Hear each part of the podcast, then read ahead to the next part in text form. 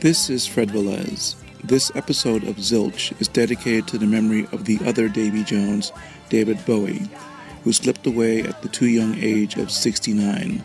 Musician, artist, innovator, he set the trends that everyone else followed. Thank you, David. Safe journeys. We also like to dedicate this podcast to the memory of longtime Monkee friend and collaborator, Bill Martin, who wrote All Your Toys, co wrote The Door into Summer, and worked with Michael Nesmith on television parts and elephant parts. Thanks, Bill, for all the music and all the laughs. What number is this, Chip? Episode 48. Dr. Rosanne Welch on the Monkees' cultural impact. Melanie and I recap Mickey Dolenz live in Annapolis and this month's news update. Okay, no, I mean, like, don't get excited, man. It's because I'm short, I know. You're listening to Zilch, a Monkees podcast.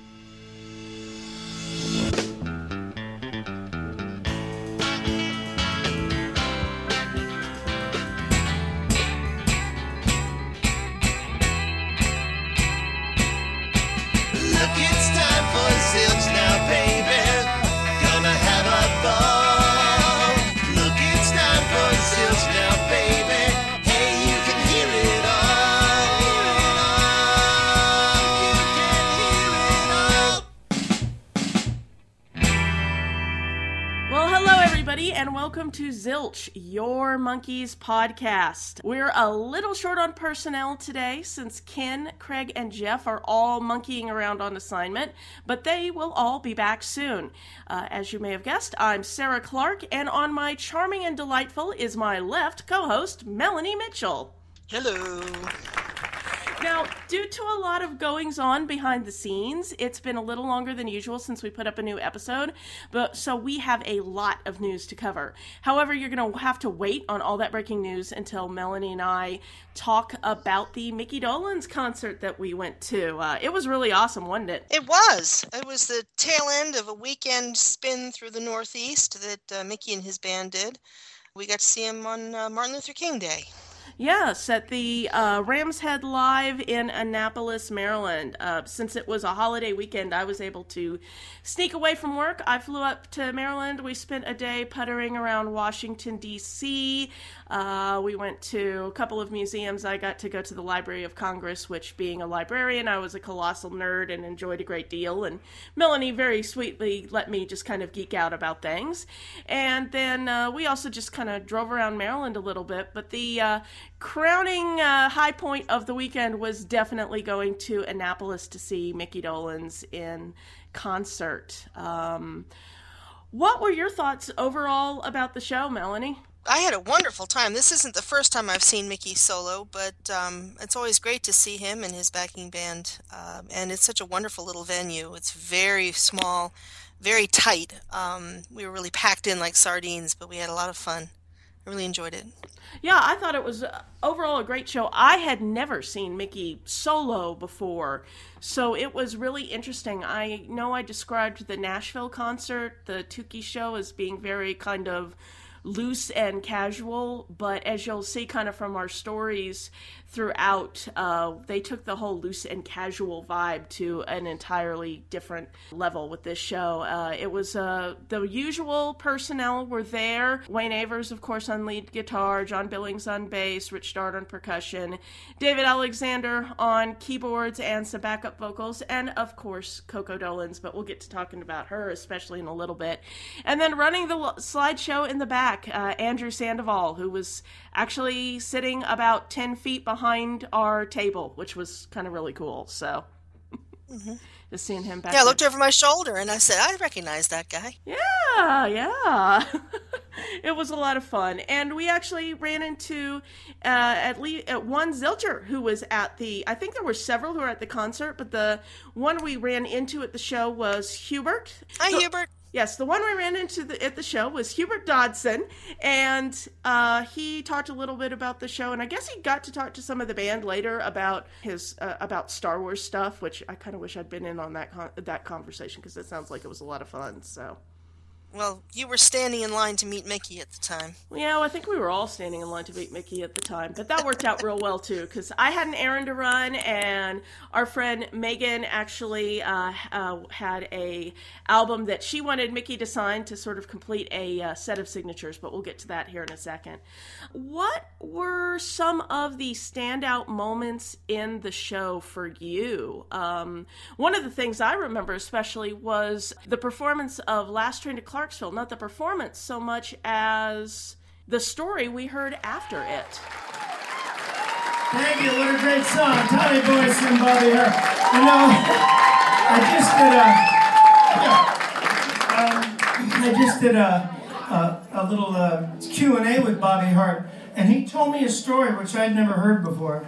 Or maybe he told me and I forgot. um, but the, um, you know that bit in the middle? Right? Well, those were words uh, originally. And they, they were like, he said it was something like, I was going to get there and the train is on to something and and he said, I, I came in the studio that night to record that lead vocal and I was doing like three lead vocals a night, you know, and only having heard the songs a couple of times in those days uh, for the show. And he said, you came in and, and we taught you the song, you know, and we got to that part, and I said, I've been up for 14 hours already, probably, and I said, I can't do that. I can't, like, forget it. And so they turned it into dee dee dee dee dee. Great little hook. So, uh, So, what did you think about Mickey's story? I, I mean, it makes total sense. I would never have uh, thought of that, but yeah, that uh, they were going to try to make him do these crazy lyrics, and he was like, "No." Well, I have to wonder, this is the man who can actually sing going down. I, I think that song is actually better off without that bridge. Yeah, I think it's one of those things that was maybe an accident of history, but was perhaps a happy accident of history because, I mean, it took me years to be able to sing the lyrics to "Going Down," but uh, I can I can keep up with the okay, barely, as you guys can tell, and um, so that was definitely one standout moment of the show uh, because this was a solo uh, Mickey Dolenz show, we didn't just get Monkees hits, which I appreciated. We got lots of other things that were sort of key in his solo catalog that he's done over the years. Um, one of them was Johnny B. Goode. He talked a little bit about how he'd used that as his audition song. And then they leapt into the song. And I mean, it was good, but it was fast good. Like I was expecting him to go on, you know, full on Marty McFly at one point and start, you know, giving Wayne Avers start giving us some thrash metal or something. Because they were rocking. Certainly were. And when they got to the end of the song, Mickey looked over at Wayne and said, What tempo was that? Yes, and then thre- threatened to have the Red Bull removed from the rider. Before the Monkees, I actually did have a life. Believe it or not. I uh, had a, uh, a group called uh, Mickey and the One Nighters, a, a cover band. And uh, we only played one night. It, was, uh, it was cool, and I would do, you know, uh, all the covers at, the time House of the Rising Sun and Money, Money, Barrett Strong. And then I did one song uh, by Chuck Berry. I'm going to do it for you now, and you may be asking yourselves, or maybe not, why is he covering a Chuck Berry tune? Well, because this was my audition piece for the Monkees. This is the song that got me the gig!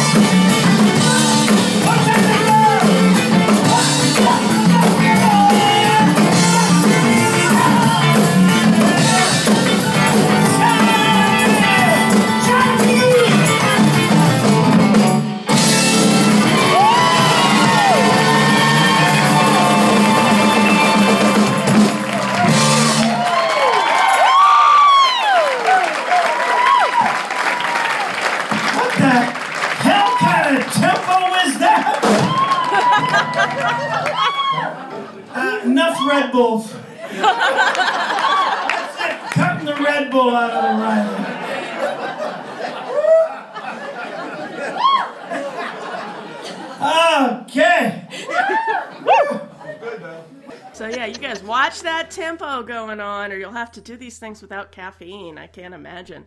But I was even more impressed with the performance of Purple Haze. Oh my god, that is Oh yeah. And and I love how they did it because they started it out as as with the joke, you know, the first couple of bars, and then you know uh, Mickey starts going into, and then the, and then the crowd all scream Davy, and you know, kind of made a We joke of want. Davy. We want the Monkees. And this is Mickey saying, telling the story. yeah and then um and then he was like hey you know we sound pretty good and then they just went into the rest of the rest of the song and oh man i mean they were all on that night but wayne avers i mean he is a treasure. Whatever they're paying him it might not be enough because he just when he whenever he gets a spotlight both in those solo shows and in the Monkee shows he just nails it. I think it's interesting that, that some of the highlights of this show were the non Monkees pieces because when it's the Monkees pieces, we're, we're hearing something very similar to what we hear at a Monkees concert. oh yeah yeah Um, similar, not the same, but similar. Yeah, But it's- it's nice to hear the, the, the really different things. Right, because it's the same band and they're mostly doing it in the same way. It's not like when you go to a Shoe Blues show and Peter does Clarksville, but it's in a whole different vein. Um, Right. They, they do them very faithful to the Monkee show, which makes sense because that's the core of the Monkees touring band. But they do them well. But I love the new. I'm with you. I love the new stuff that we get to hear that we don't normally uh, get, Yeah. you know, say in a Monkees song. And I think some of my favorite moments were Coco's s- uh, vocals because she got to do a couple of numbers solo and then she did a duet with Mickey crying in the rain, which was gorgeous as always.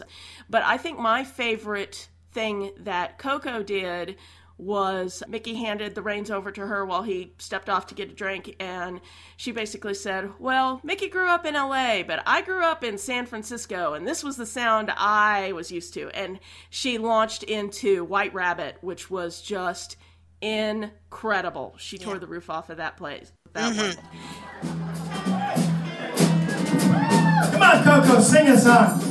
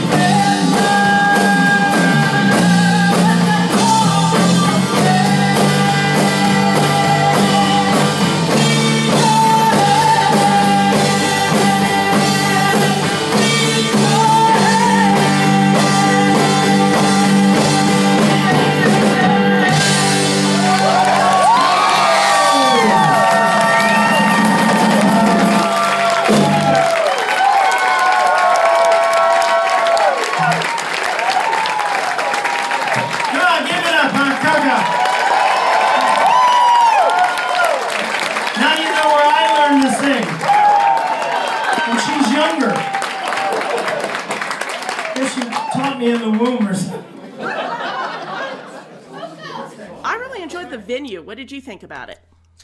Well, I've been to the um, I've been to the Ram's Head be- a few times before. Um, it is very intimate. Um, the seating is very tight, as I mentioned earlier. Um, but you're very close to the stage, and the stage is tiny.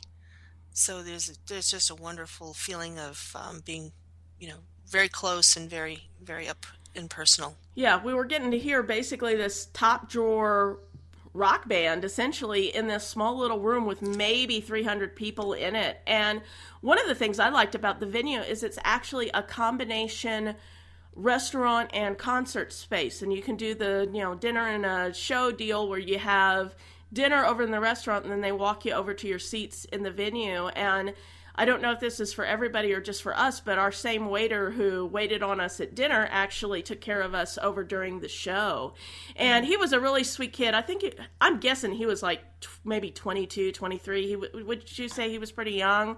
Yeah, I mean, obviously he had to be at least 21, or he wouldn't have been able to serve drinks. But uh, Right. I yeah. don't think he was much more than that. And towards the end, um, I we were settling up kind of during the last couple of songs in the show, and he brought my credit card back just as Mickey was starting into "I'm a Believer," and then he he kind of had already guessed already. I suspect that we were uh, hardcore fans. I think probably the podcast T-shirts were a bit of a giveaway.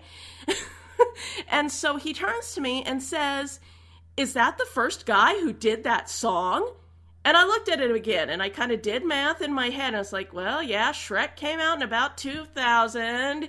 He probably would have been about, oh, seven or eight years old. And I said, yeah, that's the original guy who sang that song. He was like, oh my gosh, that's awesome. This is my favorite song. I'm going to go run off and record this. And so he went, went off to do for that, uh, start recording the, the song. And I started looking for my Metamucil, and it was just, it was hilarious. Sarah, I just got to say this. Yes, Mick- Mickey, Mickey, we found him. we found the We guy. f- We found the guy who doesn't know that you sang this song before Shrek. You can stop saying that now because we found him and we educated him.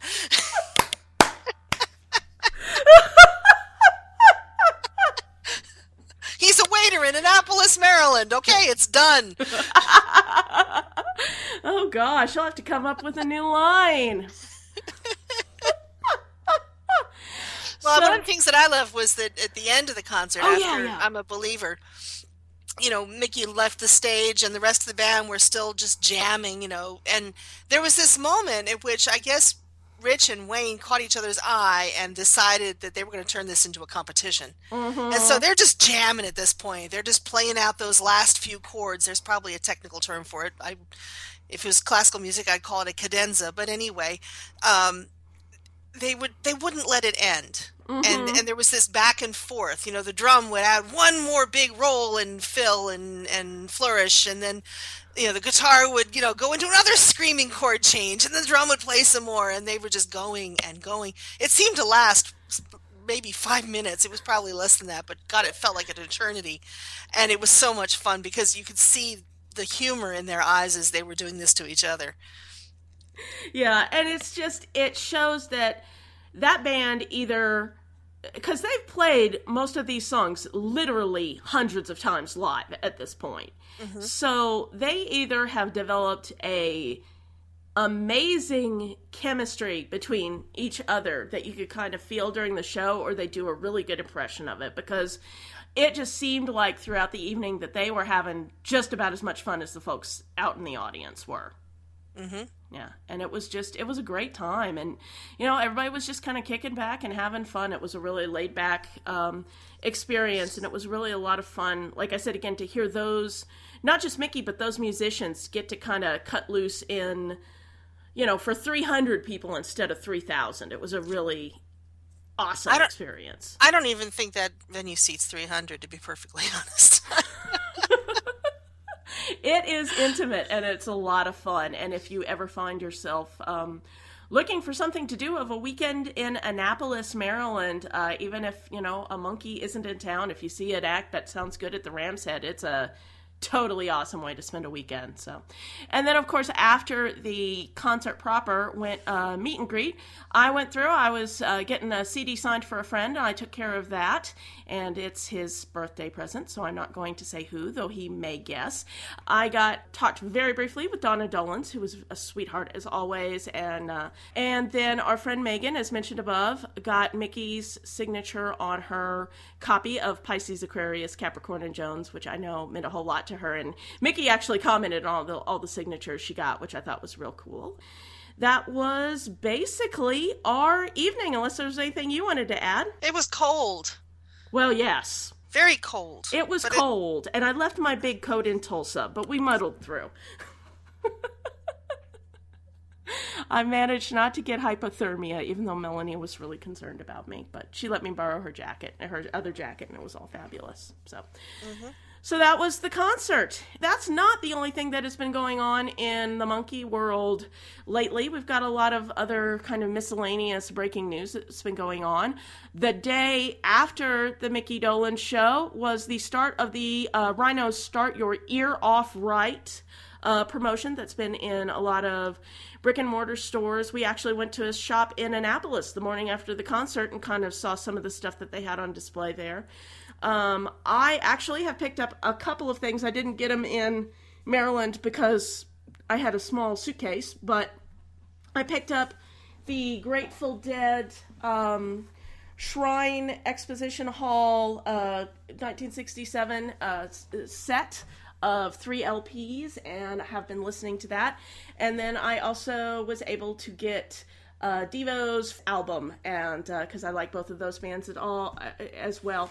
I've still been looking around for the cereal box singles, but I can't find them anywhere around here. So I'm hoping they'll turn up somewhere. And worst comes to worst, I can probably get them online. But I really kind of want to, since this is a record store promotion, I kind of want to uh, get at least one of those things out, out, out of a record store if I can. So. Yeah. So be uh, checking your local record store. I think also some chains such as Barnes and Noble, Hastings. I think there are some other chains that do it too. If you go to Rhino's website, they actually have a link where you can search for all of the different stores that are involved in the Start Your Ear Off Right uh, promotion and with a map and it's very convenient and everything. So that's one thing I wanted to get everybody up to date on. Um, second, I believe we have some news on the Blu-ray. Is that right? That is correct. The Blu-ray was supposed to be out on January 29th, which was yesterday as we record this.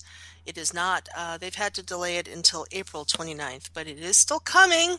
So hang in there, folks. We are going to have our special magic, beautiful, bright, and clear pictures soon. Yes, it's going to be worth the wait from what we they've released about the special features and I suspect I have no knowledge that you guys don't have, but I suspect we may hear about even more features than they've released. It wouldn't surprise me if they're uh, going to tell us about some more things as the release date release gate, date gets closer. Here it comes. The Monkees, the complete series, is coming to Blu ray. All 58 episodes, carefully remastered from the original 35mm prints in high definition for the very first time.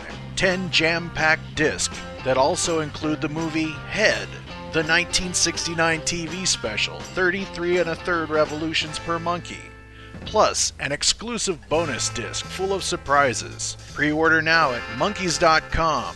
This set is not available anywhere else and is strictly limited to 10,000 individually numbered copies. The Monkees, the complete series, on Blu ray, only at monkees.com. And then on another note, um, Monkees, dolls, action figures, whatever. Hold term- on, hold on, Sarah. I'm going to introduce interrupt you. Have you taken your sedative? Are you calm? I am Okay. calm. You are calm. Okay, I'm going to say this so you don't have to. Right? Okay. Okay. The the Mike dolls will have hats. That is all. Moving on. Yes, moving on. Like that. God. We have survived. There will be hats on the Mike dolls. All of them, 8 inch and 12 inch.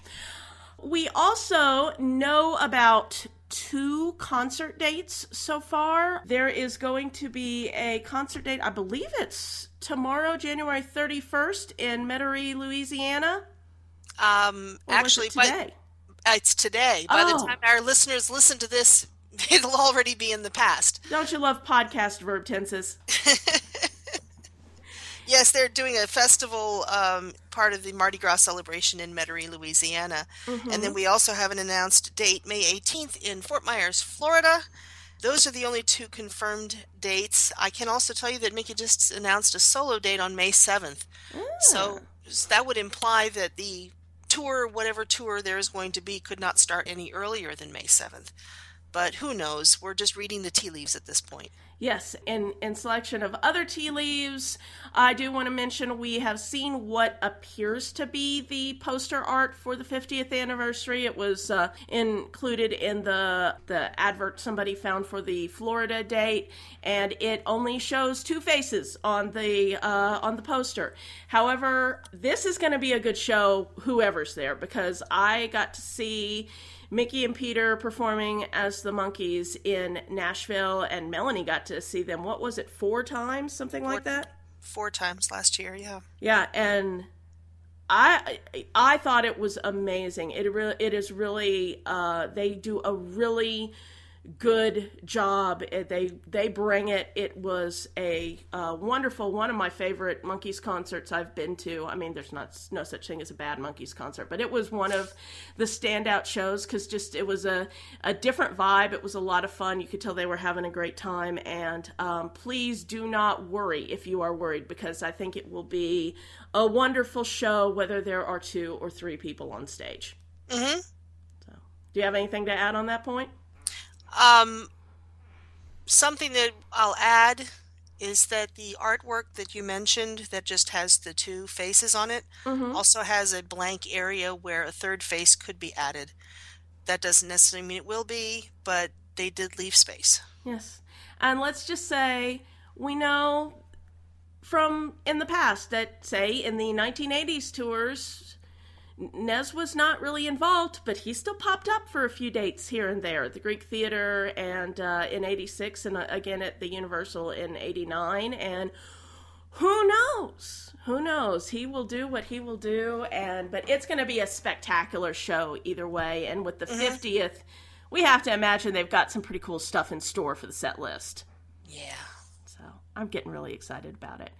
And I'm also excited about our interview today. Uh, a couple of months ago, I had an opportunity to sit down with uh, Rosanne Welch to talk about her forthcoming book on the Monkees and their cultural impact. We talk a lot about the TV show and some about the music too, and a lot just about um, the Monkees' impact on culture in the 60s and the 60s impact on what the Monkees did. Uh, her book, book will be coming out this coming spring. Uh, she doesn't have a release date yet, but start looking for it in the next few months. And of course, we'll have an announcement when that happens.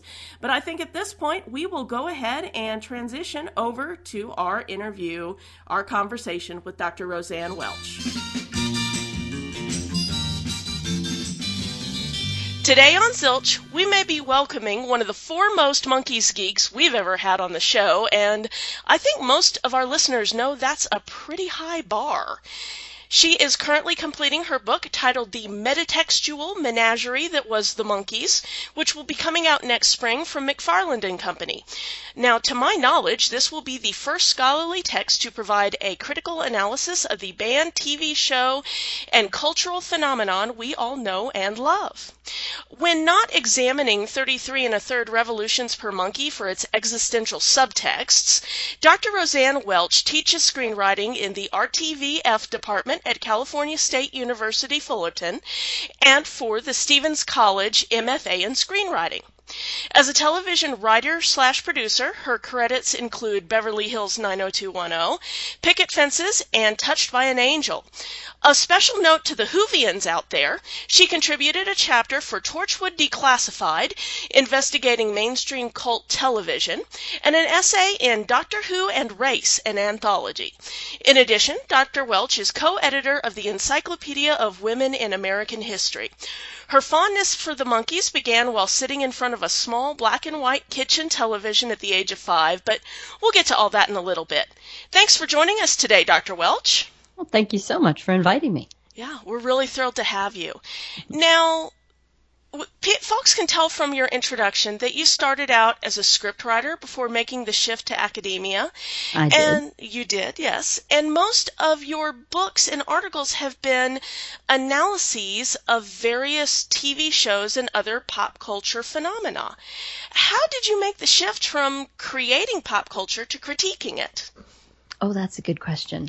Um, I probably would have to say I shifted in and out. I started out of college as a high school American lit teacher.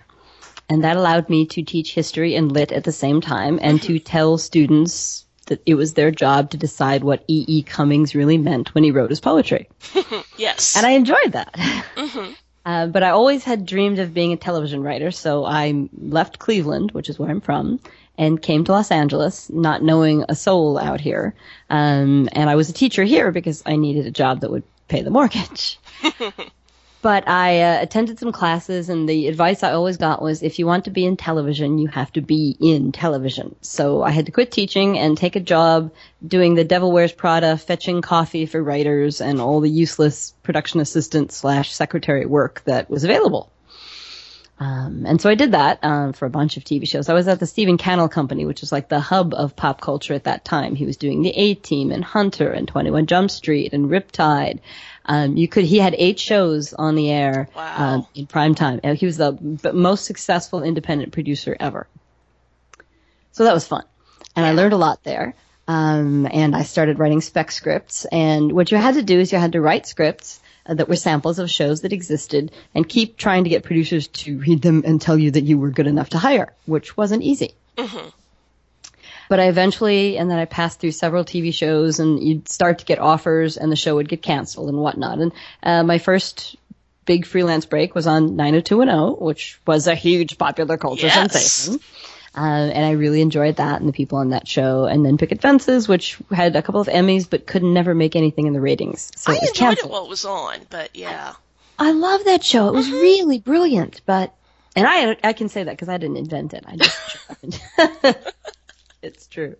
Uh, and then I ended up on Touched, which was another level of popular culture, and it was all wonderful. And I spent seven years on that show um, and really enjoyed it. Um, but in the world of TV, things grow and change, and you tend to get pigeonholed. And when it started to look like there weren't a lot of those kinds of shows on the air anymore, and no one thought that girls could write cop shows that well, Right. I thought I should be thinking about what else I'm doing. Um, and I had planned always to get a master's degree and a PhD, but I had left Ohio quickly right after my BA because I wanted to be in television. so I figured that was my time to do that. So I just got into academia and started studying, and I was going to study the American South because I was one of those kids who grew up reading Gone with the Wind. Ah. Before I learned, you know, there were reasons one shouldn't worship Gone with the Wind anymore. Just a few, yes. Just a few. So uh, while doing that, um, some of the professors I spoke with told me that obviously my professional background was in television, so that would look good on a resume. And why don't I look into that more deeply? I didn't think anybody would ever take television seriously in academia. I thought it would get in my way and make Right. it look less important. Yeah, I and I could understand that concern, yeah. It's not Shakespeare, but then it is Shakespeare sometimes. Yeah, Shakespeare was pop culture back in the day. People don't think about that, but That's exactly right. And we don't know always what he meant. And the beautiful thing about critical studies, which is what I fell in love with, is you look at a piece and you have to look at it from all sides. You look at what the writers originally meant, if you can find them to speak to, or if they have left that information in writing, which nowadays more people do. right. And you look at what the actors, how they interpreted it and presented it. And you look at what the audience brings to the table and what they take away from it. And it's so often something more and different than what the writers ever intended. Well, I think that was certainly true of the Monkees. Um, oh my God, yes. I mean, I don't think anybody sat down and said, let's create something that they'll be doing some sort of computer radio show about 49 years later. I, I No. don't think that was on their radar. Speaking of, how did you become a fan of the Monkees, and why do you think you've stayed a fan of the Monkees? Oh, that's so fun. Um, I've used the Monkees forever. I was in love with them when I was a kid, and I'm a first generation fan, so I was around in 1967. Um, and I was, uh, it was the time when my, my cousin and I would reenact movies and TV shows in the basement and do all those things. And we were always good about picking different boys so that we weren't competing. Right. Who are you? I have always been a Micky girl. Not now. This is a family show. Okay. always my choice. Partially because I just like funny guys, and partially because my cousin was the Davy girl, so I couldn't steal him away from her. Well, yeah. Um, but I, in, in watching them, they just stuck with me. And of course, then in the 80s, when they came back in the 23 reunion, my husband worked at a theater in Cleveland called the Playhouse Square Foundation. Oh, okay. Yeah. And when they were preparing that tour, they came to a New Year's Eve event at that theater as their first sort of practice performance. Oh, wow. And for me, it was hilarious because I had attempted to get into um, a New York College of Acting and written a piece about what the most difficult choice in my life was when I was seven, which was, do you watch The Monkees or Gilligan's Island? Yes. Long before DVRs. Mm-hmm. So I had always been talking about them, and even in college, I would play their music, and sometimes some kid down the hall would walk by and go, "Hey, isn't that a Monkee song?" I go, "Yeah, it is," and we'd sit around and talk, and you know, share our our love of the Monkees, who Right. weren't that well known when I was in college. Mm-hmm. But then they came back, and we got to see this concert, which was brilliant to me because he worked at the Playhouse, and so the employees got to come, and I was standing there watching something I had never dreamed could happen. And in all the research I've done, one of the things that makes them stand out is there was an unfulfilled promise in our childhood that you would grow up to watch the Monkees in concert. Yeah. And then they broke up. hmm And rarely do groups get back together. Yeah, and hardly ever do they get back together multiple times. Exactly. So in the 80s, it was a miracle to begin with. It turned out to be sort of a present from my husband to me just before we got married. So how could you possibly give anybody a better present than a dream they had when they were seven that they thought was impossible? Right. So of course that re-enlivened my interest, of course. And as I got into um, academia, and I thought about what could I write about, I write for a magazine for the Writers Guild called Written By Magazine.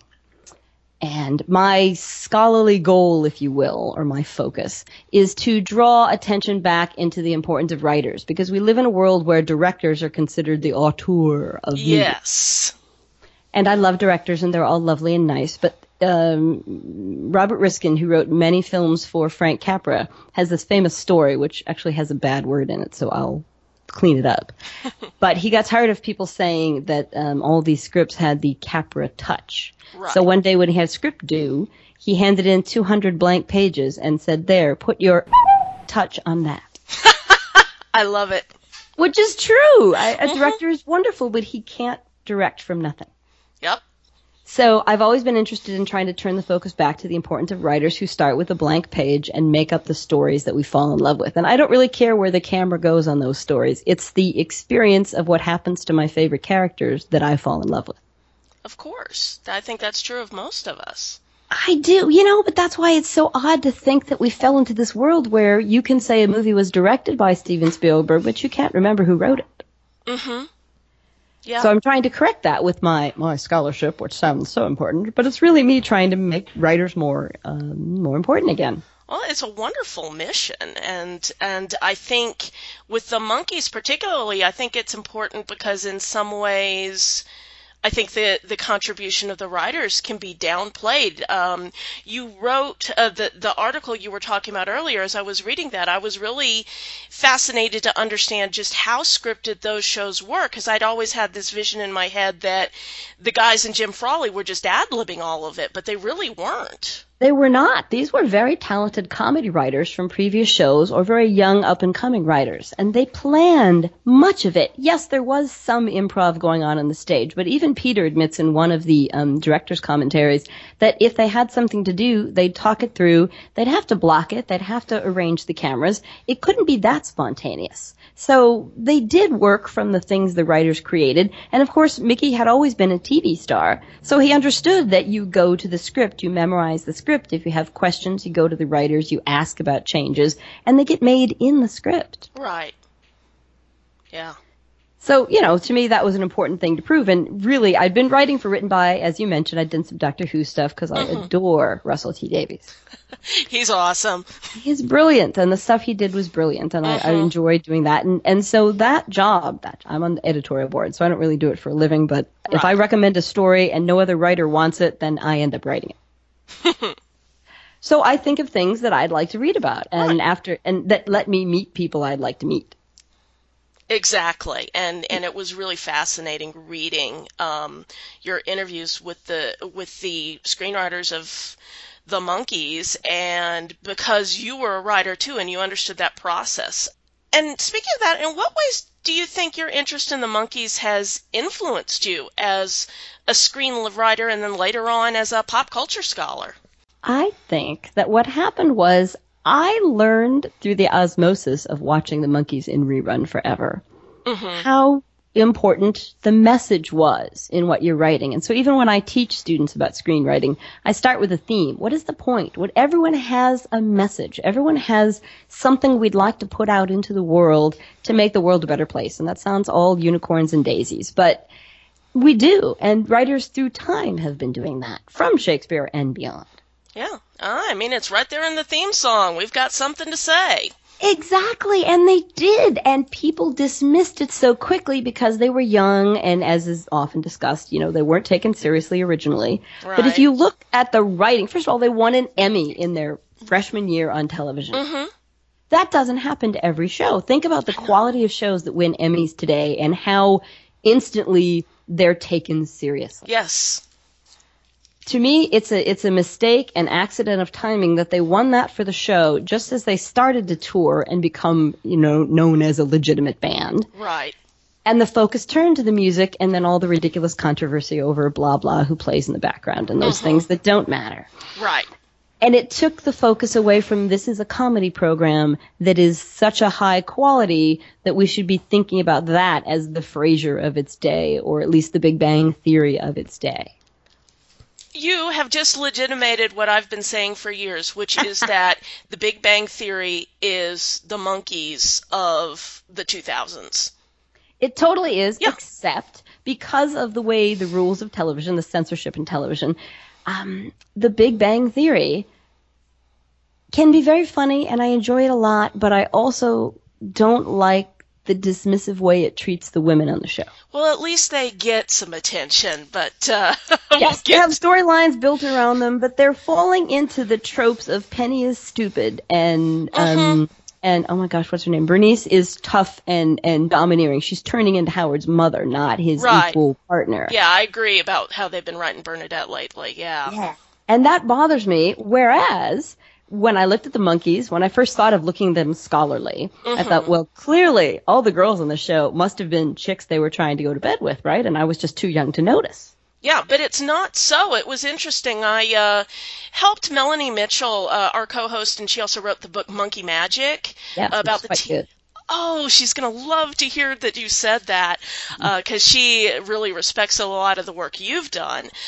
She wrote an essay specifically on how women, the the female roles within the show, and it's really quite diverse. Oh, it's so diverse, And and for me, because I have a whole chapter on feminism that I that I started this whole thing with. I did the chapter on the writers from that article, and you have to send chapters to a publishing company in order to get them to approve and you know put put forth their effort toward your piece. Mhm. So I did that, and I wrote a chapter on feminism because as I studied it, exactly, I looked around waiting to see how often, and I knew they would never quote unquote go to bed with a girl in a show because of the '60s. Right.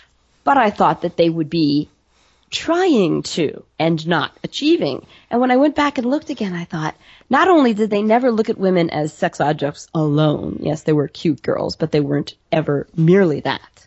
They all had jobs. They all, in their own way, were feminists. Huh. Because every girl they ever met had a job. You know what? If she's a princess, she's a princess. Okay? And that's a job. That is a job. And if you think about Royal Flush, which was written by Peter Meyerson, who I think is a really fun guy to have met, um, she is a princess who has fallen in love with Davy, and rather than stay in America and give up her job, she goes back. And she doesn't do it because she thinks she, you know, we'll have more fun being a princess. She literally says it's her obligation and her duty to her people. Mm-hmm. That is so empowering and intelligent. Right.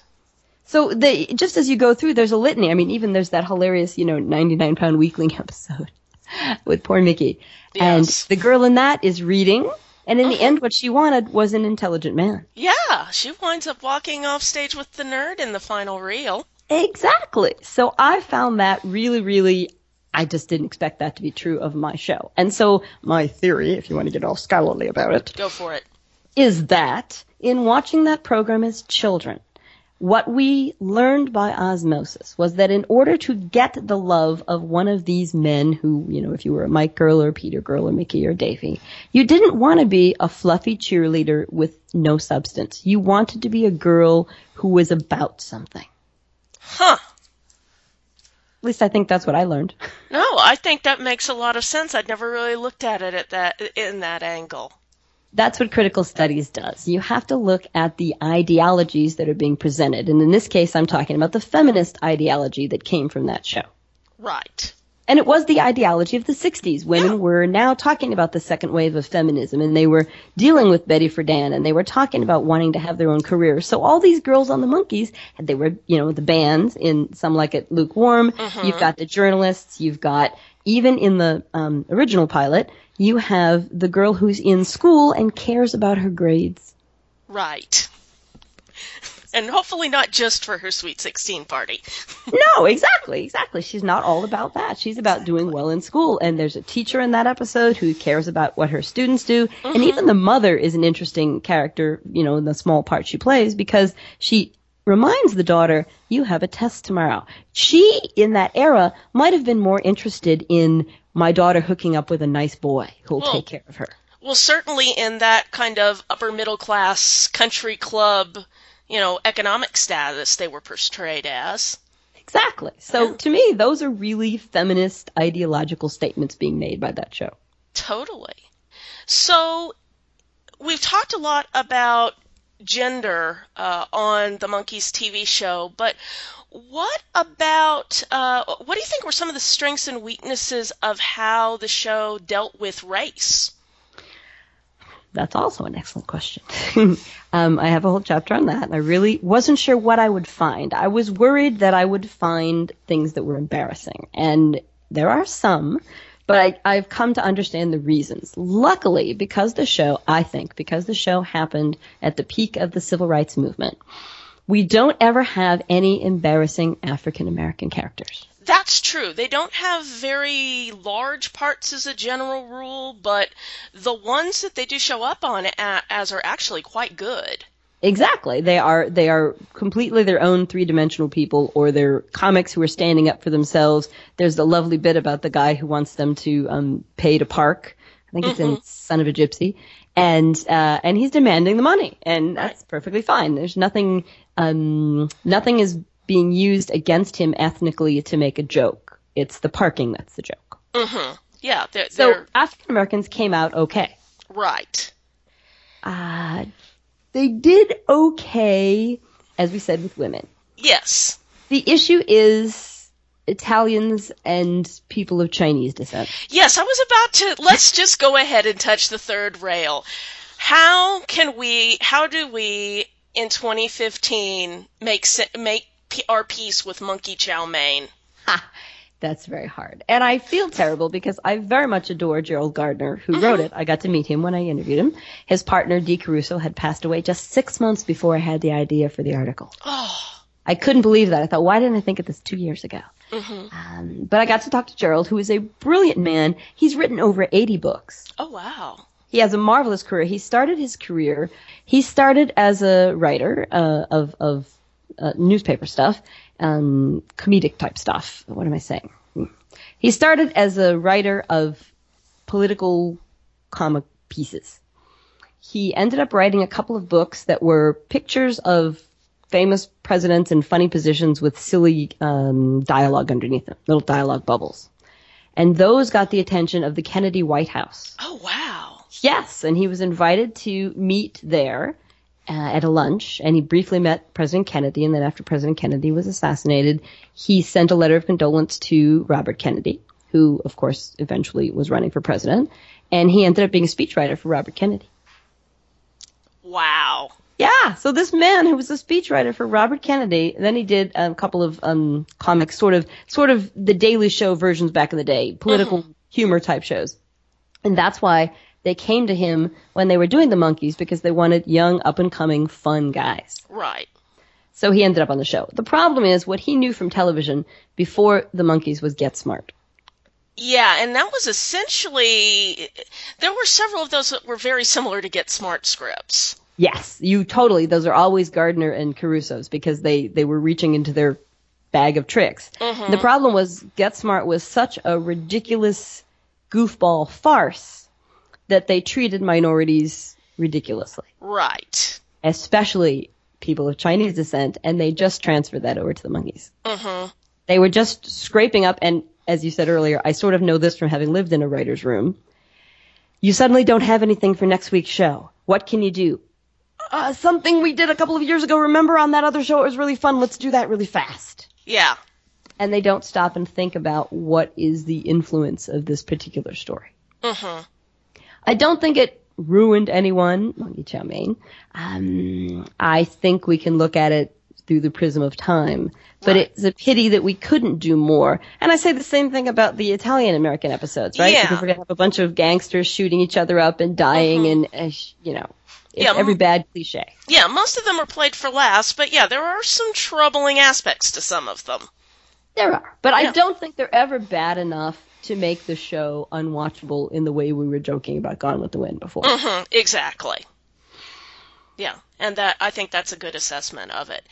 And so we've talked about some of the ways that the culture of the 60s, for good and ill, influenced how the Monkees TV show was written and conceived and directed.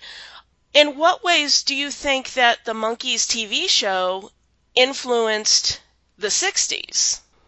I think people don't realize how much it actually did.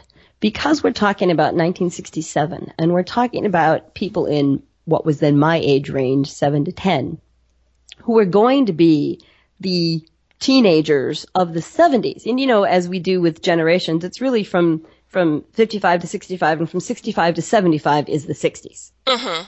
Really? So the big crazy stuff that happened and the marching over the war and all that stuff, that's happening in the early 70s, not in the particularly early in the 60s. Mm-hmm. So those kids who no one was paying attention to this program because it was just a silly slapstick thing for children. But while we were watching that, we were hearing messages that were anti-war Right. and messages that were anti-materialism. And all the things that fueled the real expansion of the hippie movement. And there's even, you know, as they did those wonderful end of show, and they were just trying to eat time because the episode was too short. Right. Hey fellas, uh, we do a lot of pictures that have fights in it and uh, gangsters and everything. Do you ever get into fights yourselves? Uh, we had an incident in Hawaii where somebody uh, remarked about my hair. About your what? My hair being long, you know? Yeah. And there was like ten big guys and little old me. Are you sensitive about that? Um, I'm not sensitive, you know, if it's like, you know, in jest, somebody laughs and says, you know, just one thing. But if they carry on about it, it makes me mad. If you went into a restaurant, uh, they, you know, refuse to wait on you because of your hair or something like that. You know, are you quick to strike back? I invoke my constitutional rights. and what do you do? You leave? No, I go. I invoke the Civil Rights Act. But there's been a lot of talk about the riots that have been going on in Sunset Strip. There was a riot. You know, there was a lot of vandalism. There haven't really been riots. They've been, ac- in actuality, since I since I was there, there've been demonstrations, and uh, but I guess a lot of people and uh, journalists don't know how to spell What they demonstration, so they they use the word riot because it only has four letters. First, tell me a little bit, what, quickly, what are the demonstrations and who's taking place in them? Well, it's mostly the kids um, that are uh, from the ages of around 15 to I'd say 20 or 21. Uh, under 18, it's a California law that uh, you're not able to go into a teenage nightclub uh, that sells uh, alcoholic beverage. There's a 10 o'clock curfew imposed on these young people that, uh, uh, regardless of whether it's uh, a good thing or a bad thing, uh, they still don't like it. And I think it probably has a lot to do with the fact that of somebody telling them they have to be in by 10 o'clock. Um, that's sort of the same thing as saying that they have to cut their hair. You know, I mean, it's it's against the law to tell somebody they can do that. Which Would you like to see all me. the kids in the country wearing hair like yours? I would like to see all the kids in the country wearing the hair like that. I'd like to wear it. How do you feel? How, Micky, how do you feel about that? Exactly. I'm with you. I'm with you. When it first happened, there was a few comments made. One by the, the sheriff of Los Angeles. He said that the curfew should be abolished. He says take the babysitting job out of the hands of the police, put it in the hands of the parents. If the parents think their kids can be out after 10, they should be out. Most everybody that was there says that the vandalism was caused by kids in their very late, like 18, 19, 20, and 21, like that age kid. The only people representing the kids are the kids themselves. And I- nobody but listens to kids there. talking for kids because kids are only kids, you know, and they go through this vicious cycle. Authority does. I'm being very general because I don't want to like call names or anything. The reason I haven't spoken all this time is because that it doesn't matter what I say. Nobody will listen to me because I'm under 21. So I'm just keeping my mouth shut. But those were wonderful time capsules of what young people in that period really thought. And I'm actually shocked at how much they were allowed to say on television. Yeah, it floors me now looking back. And even little b- gags like, you know, the uh, domino game that they called Southeast Asia. Yes, you would never. That would be written out right now. You could Yeah. not even get that on TV And today. and and Timothy Leary, I, I, I- you know, wrote about that and basically just said because they were a kid show, nobody was paying attention, and so they could, you know, as long as they didn't try to say hell on television, they could pretty much slip stuff under the radar. Correct. And the, and yet those interviews are are not even under the radar. They're so. I mean, Micky admits to being at the Sunset Strip riots Mm-hmm. On television. That today would be all over BuzzFeed and TMZ and and all that. But no one took them seriously, and even Davy makes that mention that no one talks to me because I'm not, I'm under 21 and I don't count. Exactly. And our generation, I mean, now in this world, the generation now, they don't realize until the voting age was moved to 18, which doesn't happen until the early 70s. Right, courtesy of Boyce and Hart in part. Correct. Yes, the love movement, the let us vote, which is so cool. Mm-hmm. And that's another way. I mean, imagine how effective that was. Boyce and Hart were so famous for their contribution to the show. Yeah.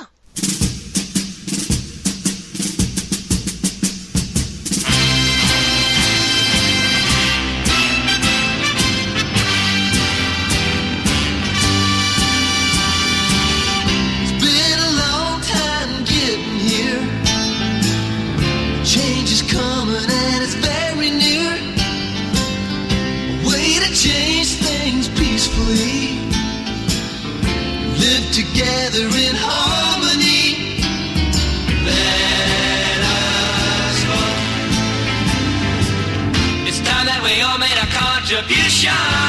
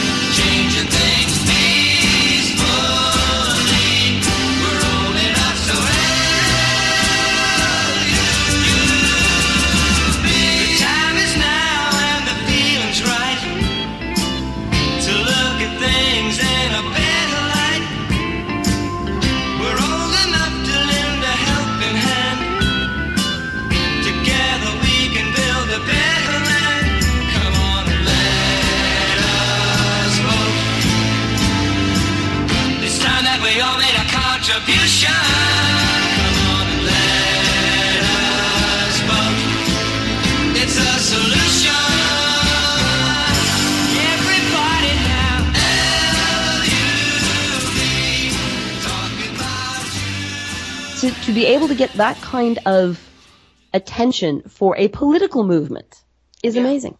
Yeah, it's amazing, and and it's just it was just at the intersection of so many things. Not, I mean, we talk a lot about we as kind of the Monkees community talk a lot about the music being at the center of all these things because there's all this issue about how we want to convince the world at large that their music is quote legitimate. But really the television show had its own impact in a very strong way and i'm glad that that people are starting to pay attention to those aspects as well I think that's very important. And as much as I adore the music, and I do, I do, I'm not a music uh, critic or a music scholar. right there with you And many people, as I've been talking about this with other, you know, people who do television studies, reminded me that the music wasn't as accessible, except on the radio, which was full of other music. But kids would have to buy an album, and, and not everyone had the money for that. Mhm. But TV was free. Yes. So everything they had to say on the program came into people's homes for free and had much more exposure than sometimes the records did. And that makes total sense.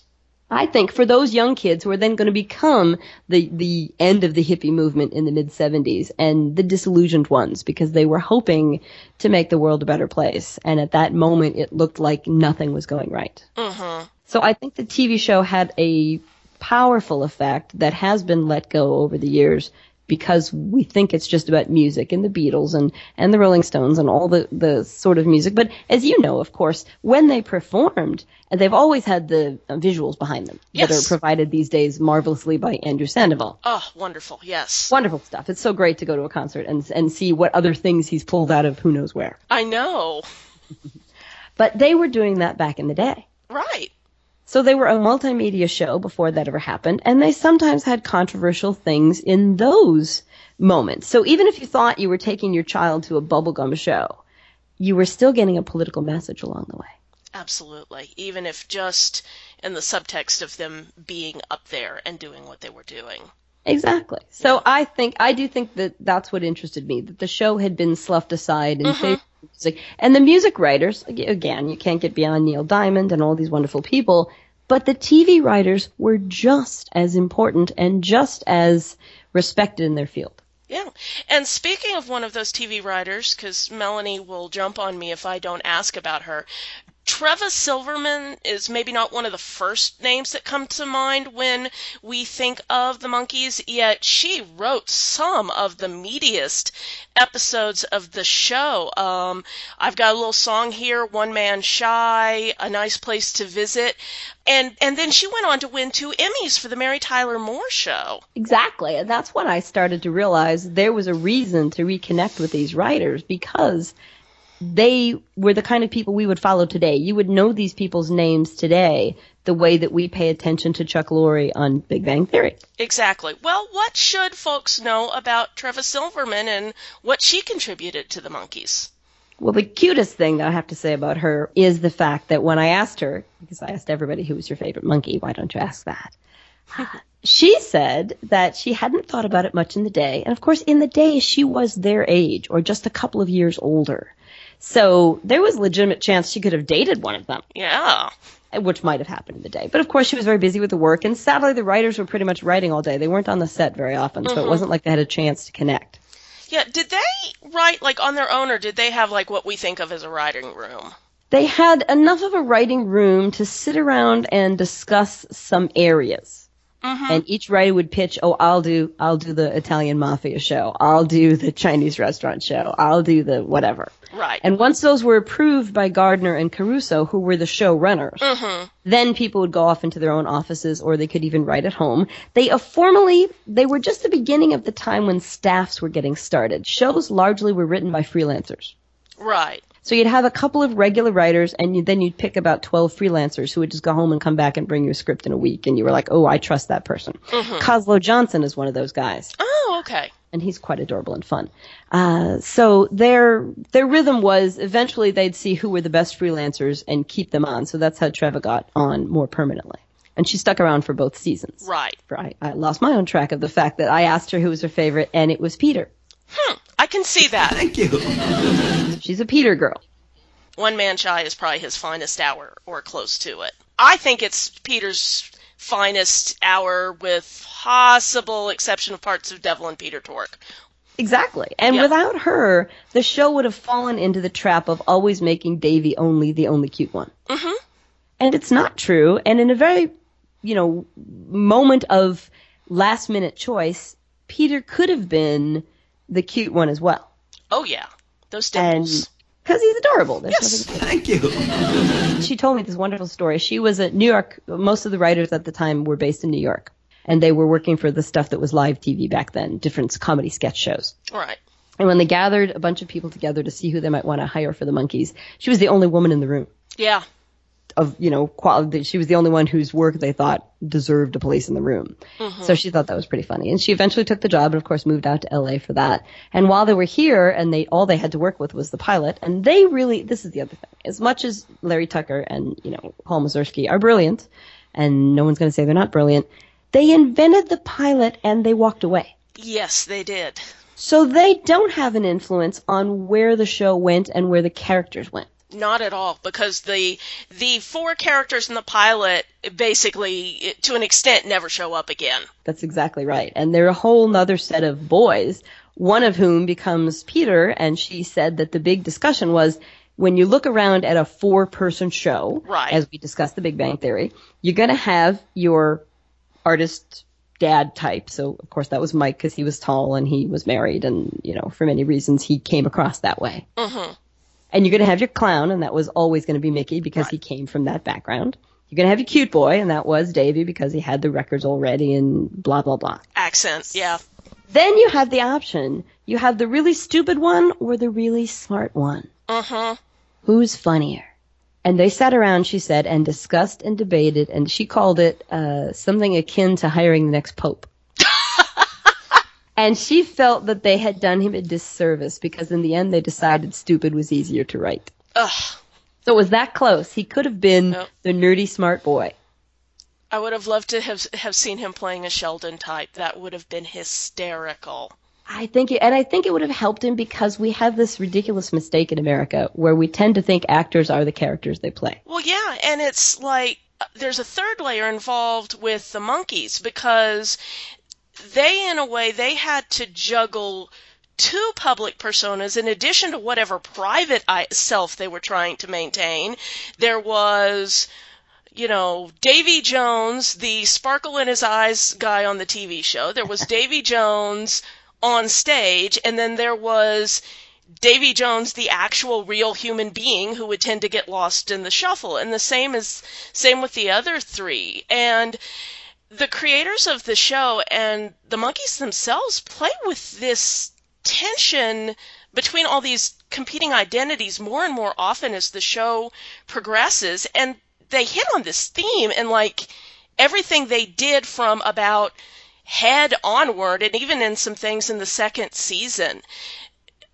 Do you think what do you think that this kind of identity blurring did f- ha, what repercussions it had for their careers and even just kind of um, for how they were seen in pop culture I think that it had a great effect on all their futures to a detriment both to the audience and, of course, to them.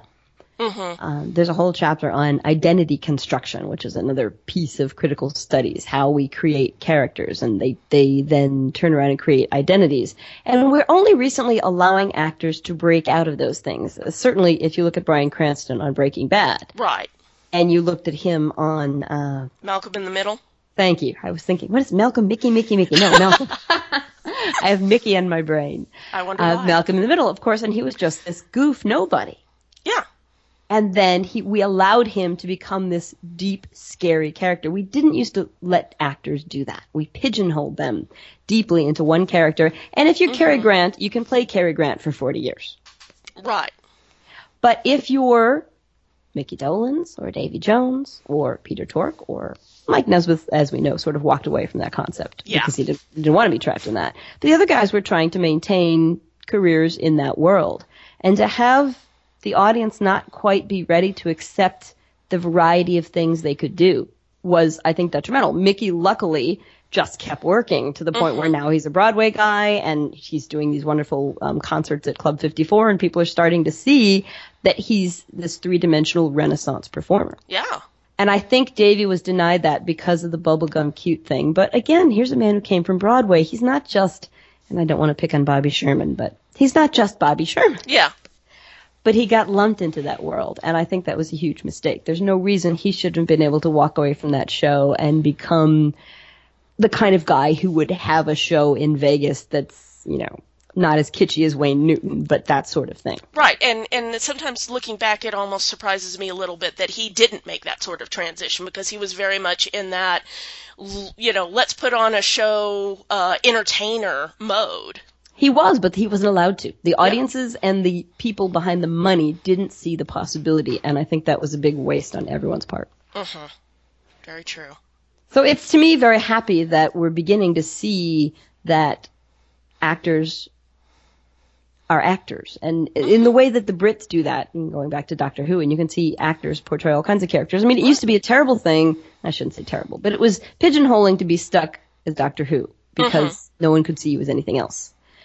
And now suddenly we've seen with David Tennant and the newer brand of Doctors Who that we recognize their actors and they can play Hamlet next week and we don't go, oh, that's the dumbest thing. He's playing Hamlet. Go, oh my gosh, we need to see David Tennant play Hamlet.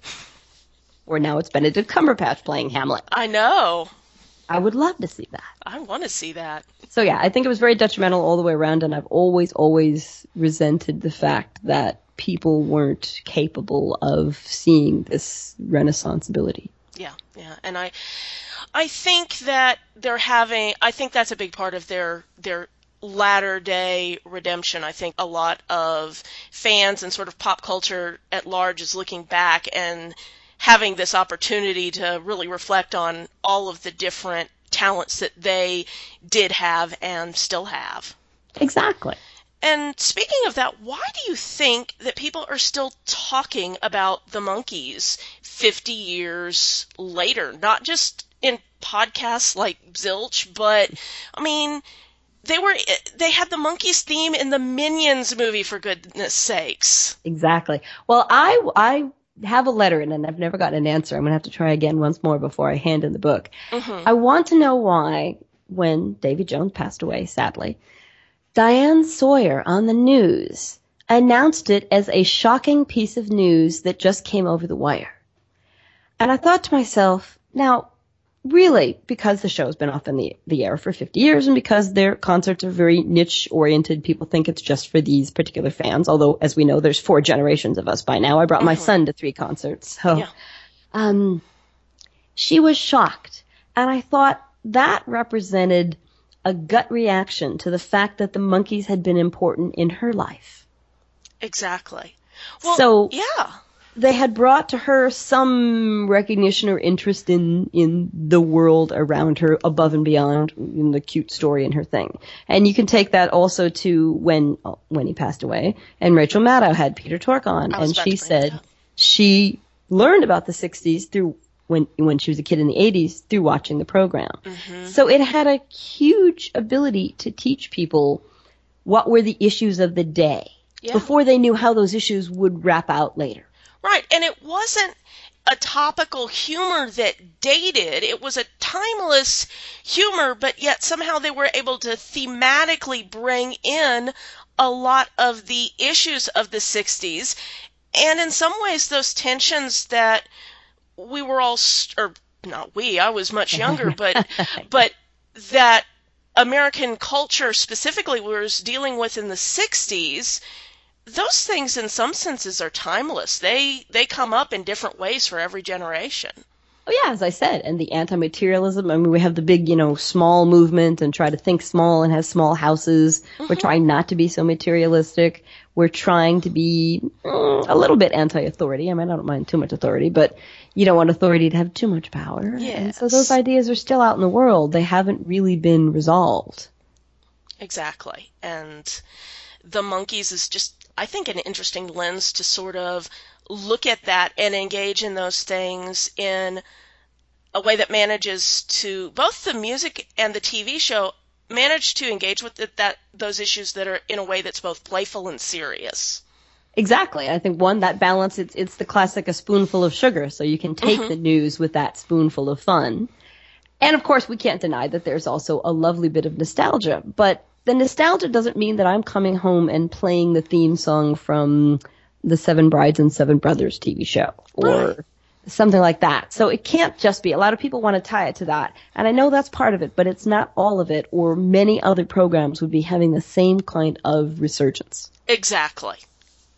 That makes total sense to me, and I think to all of us. We've only talked about a few small aspects of your book. We've mostly focused on the TV show, but your book talks about the music, the Monkees' careers, their cultural impact, and you're even going to talk a little bit about the Monkees fans themselves. Yes, a little bit in terms of what the fandom did for people, the Yeah. community that it created, and how important that sense of community is. Exactly. Especially as we all live in bigger cities in the world these days, even bigger than 50 years ago. Mhm. We have to seek out our own communities, and the internet has allowed us to find communities with people who aren't anywhere near us physically. Exactly, and and it's been, um, I think, I think in some ways the Monkees community and you know all fan communities are. Uh, are have become stronger through the internet. I mean, there were fandoms before the internet. There was a Monkees fandom before the internet, but Right. it's. I think this interconnection we have has taken it to a no, new level and certainly allowed us to have this wonderful conversation today. Where can listeners find out more about this book and about your other work that you do? Oh, thanks. Um, I have a website like everyone on the planet. It's my name, RosanneWelch.com. I have a YouTube channel which I post lectures I do on lots of things, adaptations. I do lectures on Doctor Who. I've only got like one Monkees episode, one mon- Monkees lecture up there. Um, and I'm the book will come out in 2016, hopefully to be timed with the 50th anniversary. To be available, it'll be from McFarland Publishing, so it'll be on their website. They claim to be pretty excited about it, so we'll have to see. Their mantra was to me was that they wanted academic accessibility. Good. So they wanted academic ideas that were delivered in an accessible manner to people who don't have PhDs and don't need to have PhDs to enjoy them. So I'm really hoping that the scholarly community will start to include, you know, people who teach television. I've not noticed them in all the, the textbooks that I've used. They don't mention the Monkees. And I Mhm. think they'll mention the Smothers Brothers, and that's Right. wonderful. They deserve it. But the Monkees were doing the same thing earlier. Yeah, I agree. So I'm hoping that this book in that community, and I go to conferences and I give, you know, lectures on my, my papers there. So I'm hoping that will draw more people into wanting to include them in their history classes and their cultural studies classes. But I'm also hoping that fans will just think it's interesting because I'm trying to give people the proof that their fandom isn't goofy and silly and based on what boy you had a crush on when you were 10, but based on a quality piece of television that if we look at the Lucy show, if we look at, um, as you mentioned, Breaking Bad 50 years from now, this is quality television and this television is the medium of the last half of this century. Absolutely. And uh, I think we're all looking forward to your book, The Metatextual Menagerie That Was the Monkees. And thank you so much for joining us today on Zilch. Oh, it's been so fun. Anytime you can talk about the Monkees is a good time. I agree totally. Thanks so much. Take care. Okay, bye. Bye.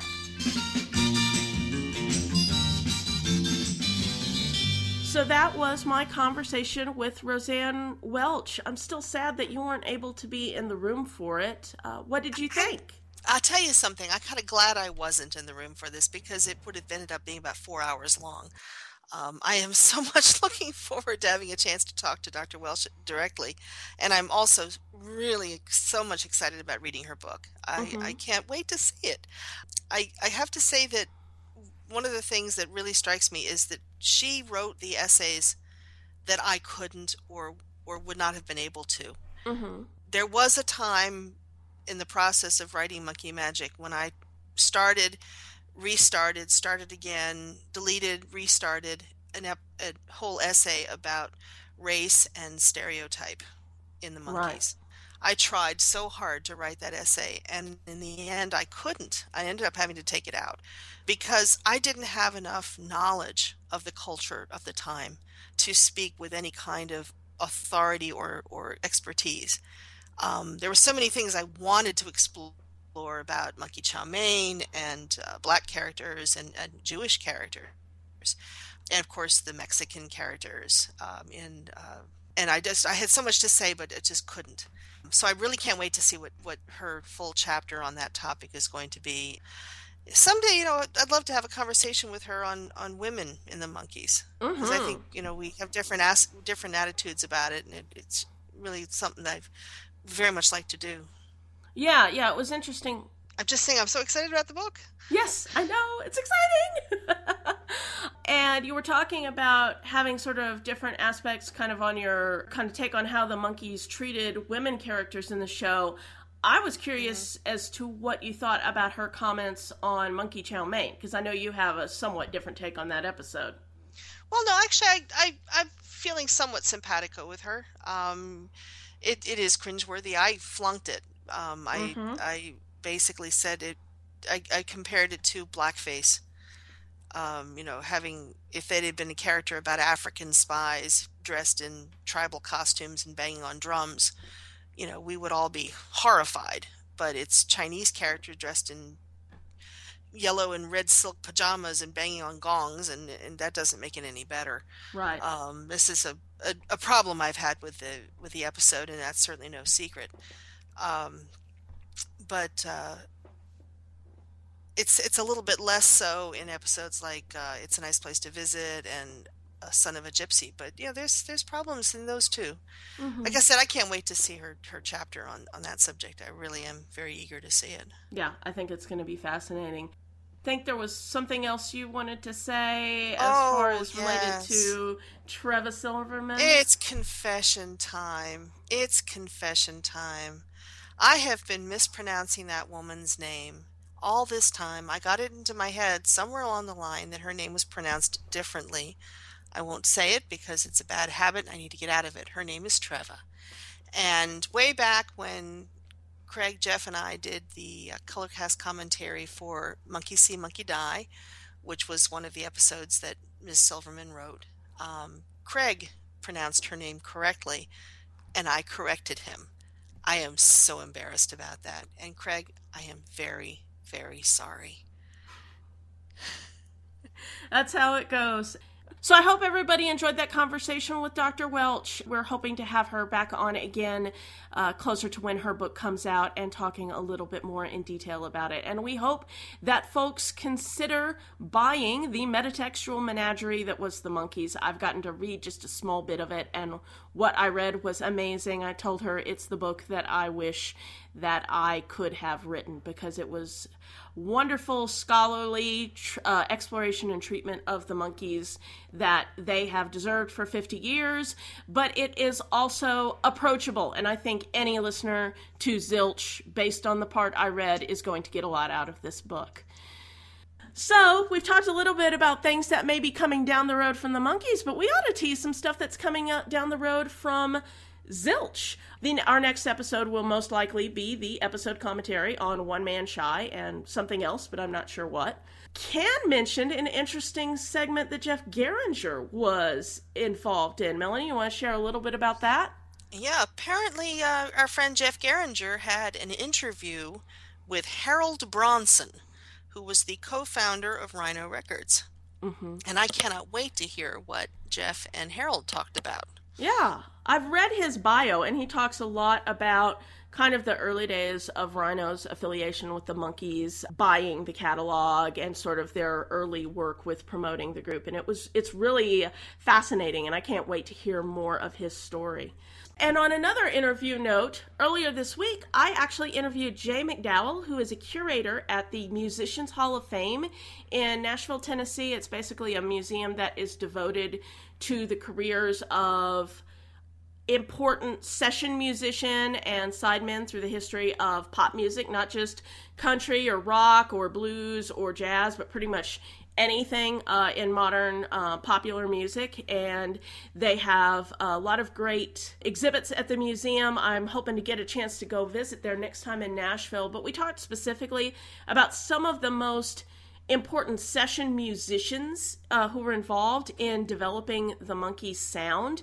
And we also talked about some of the most famous recording sessions that had taken place in the Monkees history. We talked uh, a lot about the nashville sessions that uh, michael nesmith did at studio a where listen to the band and good clean fun were recorded.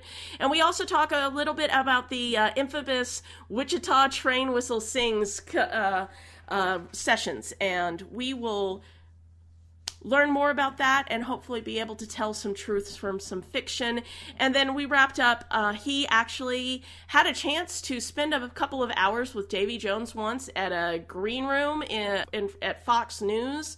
They were both uh, appearing on a morning show, and we get to hear a really fun story of Jay's encounter with Davy. And uh, it's it was really a, a, a great interview, and I think it's going to be a great segment. And look forward to that in the not too distant future. Uh, it, it, it will probably be a few episodes down the road.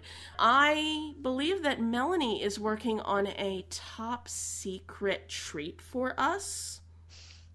Well, it's been recorded. It's going to need a lot of editing and sweetening with sound effects, but someday it's going to come and it's going to be weird. Yes, it's going to be very amphibrachic tetrameter. Amphibrachic tetrameter. Yes. Okay, thank you. You'll know it when you hear it. Believe us.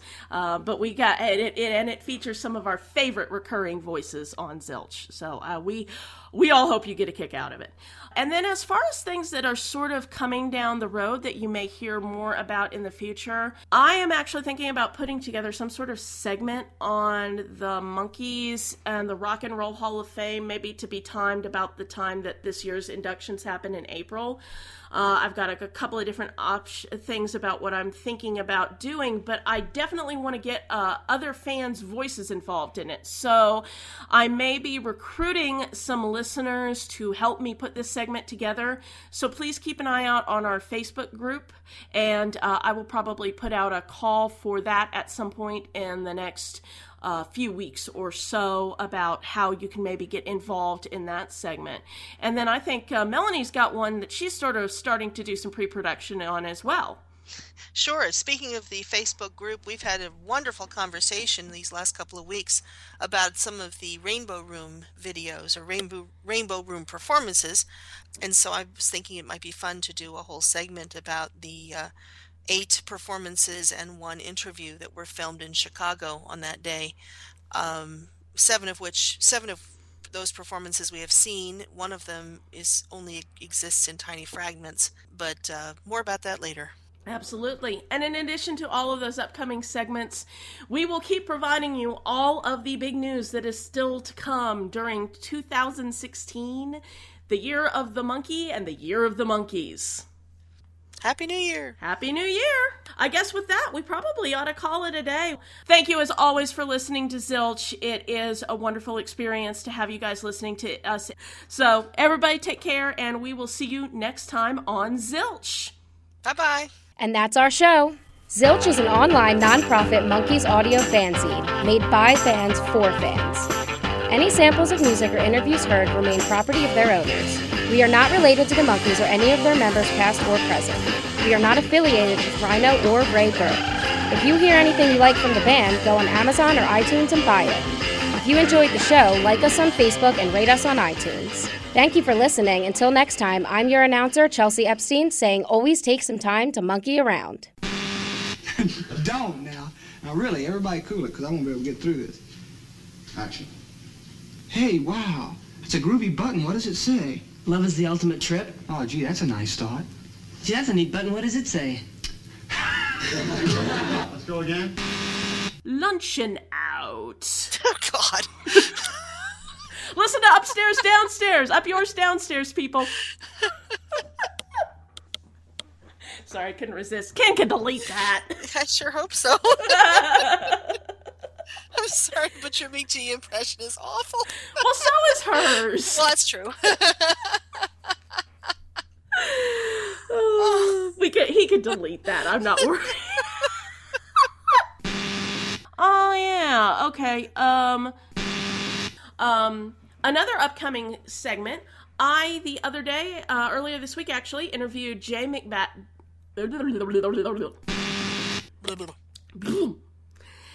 Here we come. Yes. Spe- uh, uh, got to talk to, um, uh, got to talk to, ah, oh shit, shit, shit, shit, shit.